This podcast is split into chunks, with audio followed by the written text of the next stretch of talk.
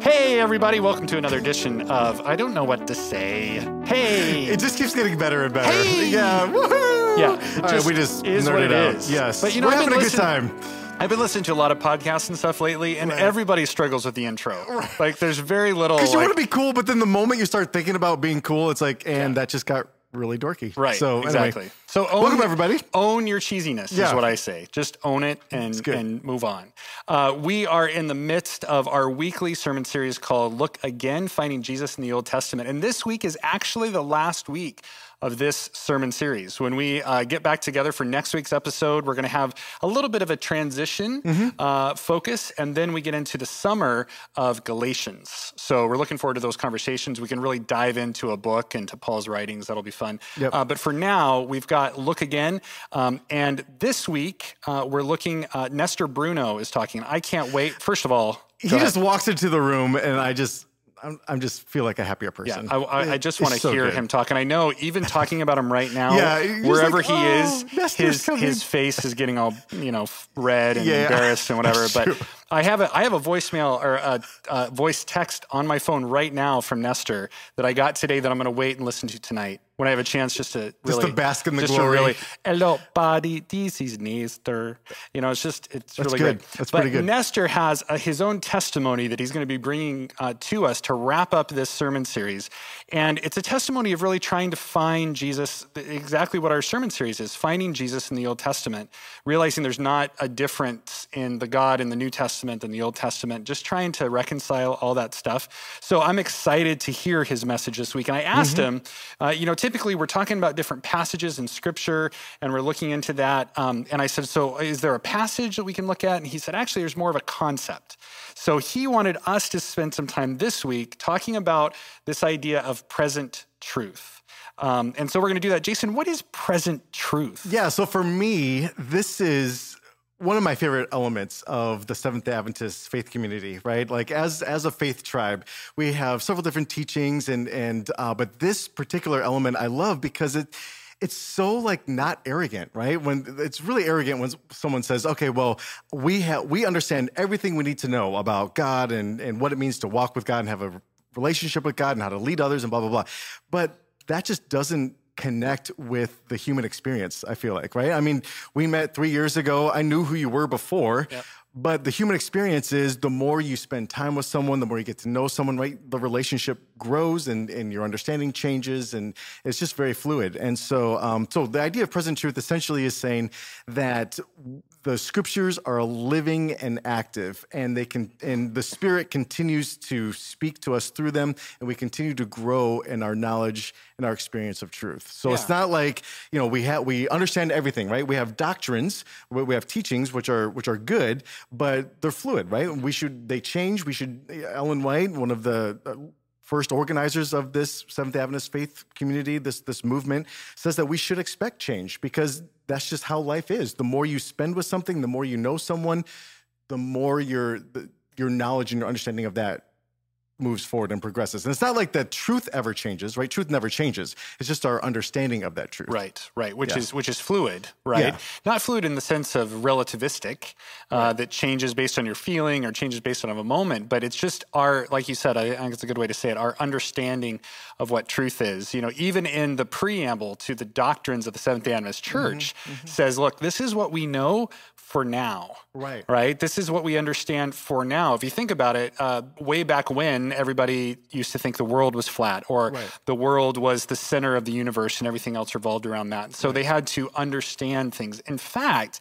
I think within the Adventist faith tribe, anyway, one of the reasons why present truth is such an important piece Hmm. and is really there is because our early founders, they were not vegetarian, they were not Trinitarian, Right. That's exactly what I they, was going to say. they- yeah. they were not They Sabbatarian. Sabbath. Yeah, Right. Yeah. They- there was all this stuff, and they learned it over time Right. uh, in their uh, relationship with Jesus and the Holy Spirit and the Scriptures, and they were understanding more and more. And so I think what they were saying is, I don't think this process ever stops. Right. Right? And I, I probably should have asked Randy Roberts for his permission, but I heard one time Randy Roberts give a phenomenal illustration about truth, and he uses it, or he, he likens it to football, which, you know, I know you're a Bengal fan, so I don't like football. yeah, clearly. Um, right. But Although now I may like football. That's true. I may. It- it's I heard- possible. Yeah, we got somebody.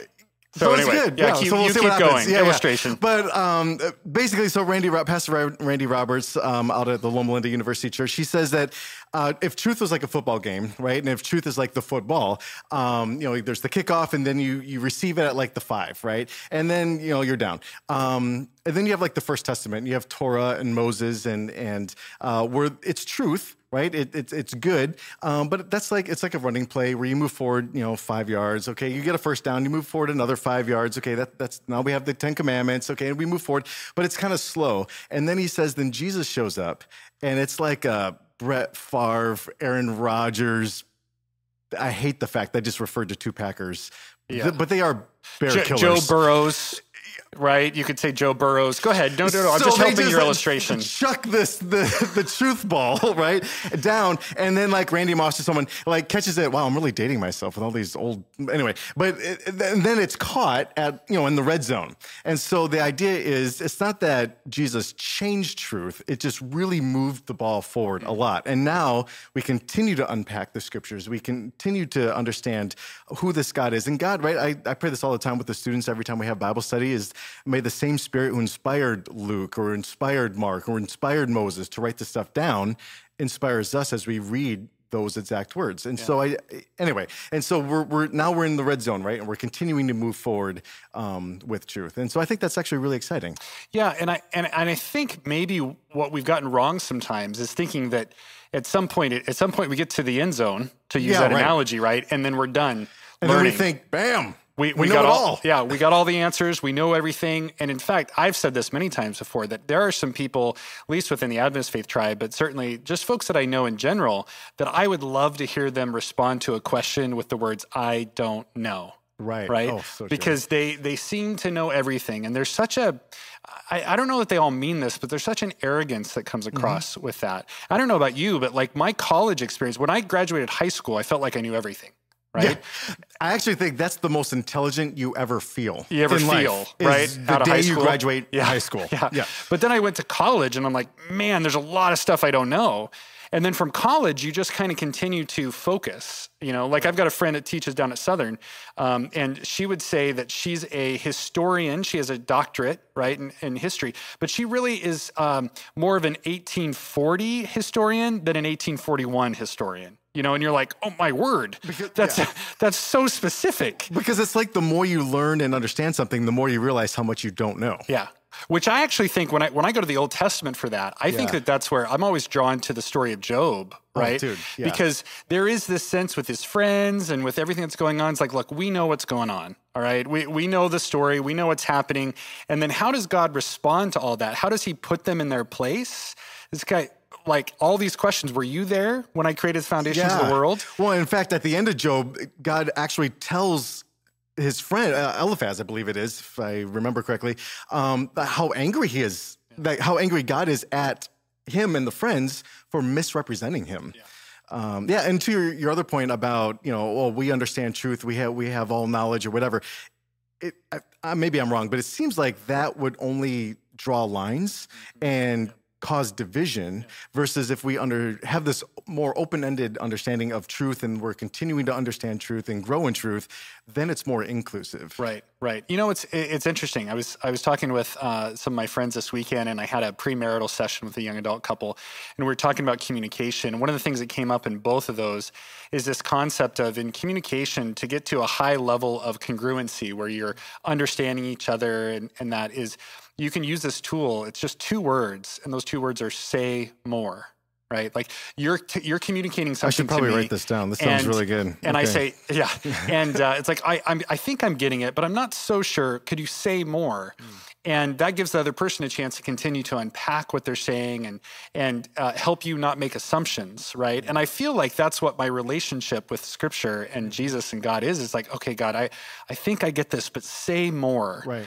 And recognizing that I'm never gonna like know everything. I, I'm always gonna be on this journey of saying to God, "Say more." Mm-hmm. You know, I mean, I think pr- Paul has all these prayers in the New Testament where it's like he prays for us to have wisdom and rev- a spirit of revelation that we may know God better. Mm-hmm. Um, you know, and and because that's a continual process of understanding, mm-hmm. right? And and we just No, never arrive. And I think that keeps us humble It keeps us searching. It keeps us in connection with the scriptures. Well, I also think um, so. I'm going to refer to kind of what you're talking about um, in Luke 24 when it's talking about um, after Jesus dies, then and they're the people on their way home to Emmaus, right? So it's yeah. known as the story of the road to Emmaus, and um, and here you have these people who are deeply distressed because Jesus just died and, and everything that they thought was going to happen didn't end up happening the way it happens in life. But so they're just totally distraught. And as they're on their way home, Jesus shows up and basically starts unpacking. The Bible says in um, chapter 24, uh, starting in verse 27, it says, Then Jesus took them through the writings of Moses and all the prophets, explaining from all the scriptures the things concerning himself. Um, and so it's like, well, okay, they thought they knew who he was, but then Jesus shows up, starts unpacking the scriptures with a, like this fresh perspective, uh, a different context about how they're actually all talking about himself. And then later on, they after Jesus is you know is revealed and and then he disappears, and then they they're reflecting on it, and they're like, did not our hearts burn within us? So it's like this element of no, of course it keeps the passion alive. Yeah. I feel like. Yeah. Yeah. yeah. And and I mean there, there's all sorts of places in the gospels, right, where you get this side commentary when it's yeah. like they didn't understand this at the time, right. Right? right? They had no idea what Jesus was saying when he said it. Right. But it was later that they're like, "Oh, now I get it." Yeah, yeah. Right? Yeah. And I think that that's the spiritual life. We we oh. think we know, and then God comes up and no, you don't right. right? And and that is this this concept of of present. Which again, truth, I think right? is just also the human experience. That's how it is with our spouses, with our children, but you know, our friends, our colleagues, you know, whatever. You, think you know them, right? But then the more time you spend, the more experience you have, right? Yeah. You have that experiential knowledge. Um, yeah, it just tends to strengthen and grow the relationship. Yeah, it's funny because I also tell couples like you you can be married for 15, 20, 30 years and then wake up one day and your spouse says something you're like, "Uh, have you always done that? or is that always a thing for you? No, I've always felt this or, or whatever. Yeah, yeah, you know, right. you're always learning, always which, learning. which is the excitement of eternity, right. actually, I think, yeah. is that we continue to get to learn and grow. So just under the idea of continual learning, I think speaking to this present truth idea is also what Jesus said um, about the work of the Holy Spirit. Uh, you know, in, the, in John 13, 14, 15, 16, 17, yeah, yeah. these are kind of Jesus's last words uh, before his crucifixion, right? And if you know your end is coming, then you know that these words, what you're going to share, this is important. Oh yeah. So I'm going to, I'm going to. His disciples even at one point say, "Now you're speaking straight to us, right? And that's because his his time is coming. And he has these things that he says about the work of the Spirit. And there's several things that we could look at, but John 16 is one of, of these places where it talks about the work of the Spirit. And Jesus says, Nevertheless, I tell you the truth, it is to your advantage that I go away. For if I do not go away, the Helper will not come to you. But if I go, I will send him to you. So it's good that Jesus went away so that the Spirit could come to us. And then he goes on and says, I still have many things to say to you, but you cannot bear them now, which is a beautiful verse, right? I feel like he says that to me a lot. Oh my word, yeah. yeah. He's like, I have so much I could tell you, but you're not ready you're for not this ready. yet. Yeah. You know, he says, but when the Spirit comes, the Spirit of truth, he will guide you into all truth, for he will not speak on his own authority, but he will speak what he hears and he will declare to you the things that are to come. Um, and as it talks in here about the Spirit teaching us, in the Greek, it's actually it's an imperfect verb, mm. which means that this is a continual process. Right. We don't get to the place where it's all of a sudden like, oh, I got it. We have it. Right. I got it all figured out. Thanks, Spirit. We're going to move on now. Which is actually you know, within our faith tribe, I get nervous when we start mm. drilling down on things mm-hmm. so much that we say there's no other possibility here. There's no room for error. This is exactly how it is because then we're saying to the spirit, look, thank you, but I got this. Right. Right. Right. Um, so I just think we have to be careful about that. But I think that that, that idea, and obviously we know Jesus is described the way, the truth, the, the, life. life. Yeah. And, and, I've always loved that interaction with Pilate, um, mm. you know, and, and where Pilate actually like, he says, what is truth? And the irony of it is truth is right, right before him. him. Yeah. And and he doesn't he doesn't get it, but he's seeking. Right. He, he I think that's a genuine question. Right. It's like, oh, my, my life is so full of all these things that don't really matter and that don't really amount to anything. So it seems like truth is is what's most important, but, but how do I find that? Which also just speaks to the point that truth is there, truth never, never changes. Um, it's just our perspective, right? Our position connected to that truth. Yeah. Uh, so, yeah, no, Yeah. it's good. It's really good. So it's interesting to think about, uh, you know, again, I'm anxious to hear what Nestor has to say about the Old Testament and his search to find Jesus in that, Yeah. you know, um, because one of the things that I thought about uh, in, in this process, uh, Nestor even told me a line, which I don't know if he's going to use this in his sermon or if when he was unpacking it, he just said, you know, as far as the Old Testament finding Jesus, I actually had to find the devil before I could find Jesus. Now, I don't know what that means to him. Yeah, I'm actually really excited to hear. Yeah. Hopefully, he Unpacks dives that. into Yeah, that a little yeah. bit. Uh, but yeah, but it, it is true Yeah. that the devil doesn't really seem to show He's up a not lot a big in the First character. Testament. Yeah, right. he's not a big character in the Old He- Testament. there's a smattering of them, you know, here and there. Um, in Job, Yeah. Genesis, there's some references, um, but yeah, there there isn't a lot. So a lot of times they just, you know, chalk everything up to God, Right. And well, God must be behind this, Right. And in the Book of Job, we actually see, well, no, there's there's there's a different narrative, right? Yeah. There's your perspective, there's your narrative, but then there's always something else happening. Right, always something bigger happening, and I, th- I think that's what present truth does. Is like like here's what I'm reading, but there must be something bigger going on here. And in fact, all those places in the Old Testament where we're like, how could God do this? Mm-hmm. Maybe there's something bigger going on that we're we're not seeing. Because if it's the same God who also allowed Himself to be killed on a cross, then something there must be something bigger. And and that's actually one of the things in the Old Testament, right? Is that um, their worldview was such that well, God is ultimately in control. So if something was allow, if something happened, God allowed it, right? But so their view was to uh, credit everything to God instead of recognizing the devil in the moment mm-hmm. right? And and so i think all throughout the scripture the devil is active and at work but he just doesn't get the credit in the first testament. And then he starts kind of being unmasked a little bit more in the new testament. Which is actually kind of genius and works out well for him, right? He can just frame God for all of these things, and now you have generations upon generations and tribes of tribes of people who just think God is a certain way. Yeah. Um, so, which yeah. is which is the, the the first accusation right? Right. the devil says that god is not good he's not loving he's not who you think he is Mm-hmm. and then he gets to play on that right and even to this present day so many people struggle with this idea of the scary god of the old testament but this loving god of the new testament and i can't put these two together well maybe we just don't realize that he's really loving Mm-hmm. and he's really good all throughout. And the negative is the stones the devil keeps throwing Mm-hmm. um, to try to distract us from who God really is. And that's why Jesus comes along and he is said, in the Christian faith believes this, that he is the clearest representation that we have of God. Mm-hmm. That that's as clear as it gets, is to look at the life and teachings, death and resurrection of Jesus and we see God. That's why, um, you know, I and the Father are one, you know, um, Jesus says. And so we look to Jesus and we realize we, we can apply the cross and we can apply Jesus all throughout scriptures and recognize that we're going to continue to learn all along the way, that we'll never have it all figured out. And that's yeah, present so, truth. so good. Yeah, it's good. I'm, I'm excited to hear what Nestor has to say about this. Yep, I am too. And and we'll look forward to hearing that on Sabbath, and that'll end our Look Again series. Um, and Which so, kind of sad, uh, but that's okay. I'm super pumped about to take a week to transition. Yep. Oh, see what I did there? yeah, I see what you did there. Yeah. I see what you did there. To pivot toward transition. To pivot. Yes. To Pivot. pivot towards.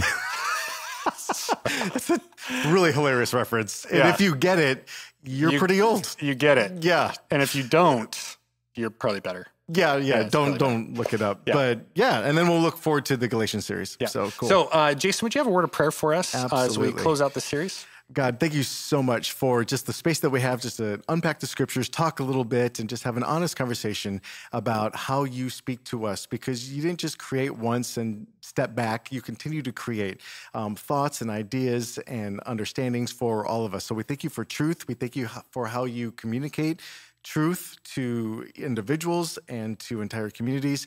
And I just pray that every single one of us, we're all on our own walks with you, our own journeys uh, with you. And so just may you show up in a mighty way uh, in all of our lives um, as we grow and experience more of you. So thank you, God, for all that you do for us. Things we pray in Jesus' name. Amen.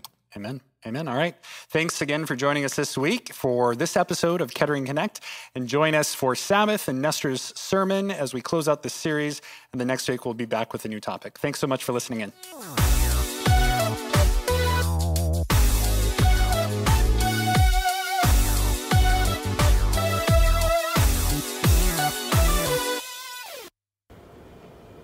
that? It's, Can you hear it? it's not real loud, but it's not, It's noticeable. it's noticeable. It'll be hard to get rid of. Like my lip smacking?